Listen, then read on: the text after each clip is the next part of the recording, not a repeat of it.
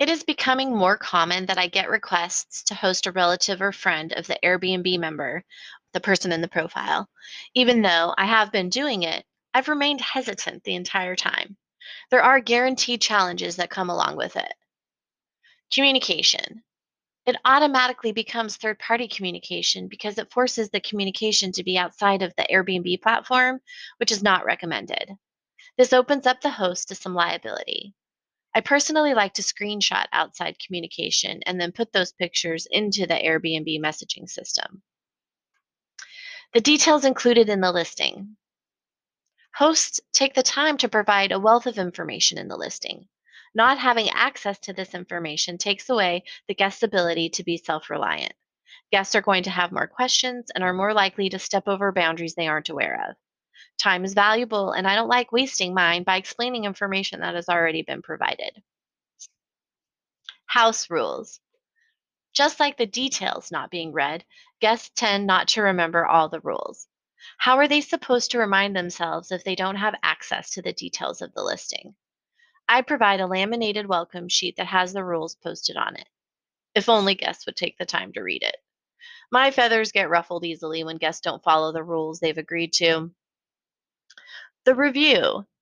The guests that are hosted are the ones that should leave the review.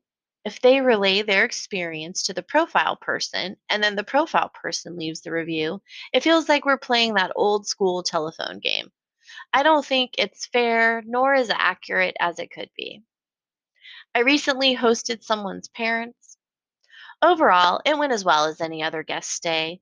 Their visit included the aforementioned issues, which reinforces the reason not to host people who don't have their own profile. In addition to the recent experience, I learned something today that will result in me declining requests to host people who don't have their own profiles, straight from the Airbnb website. Can I book on behalf of a friend or family member?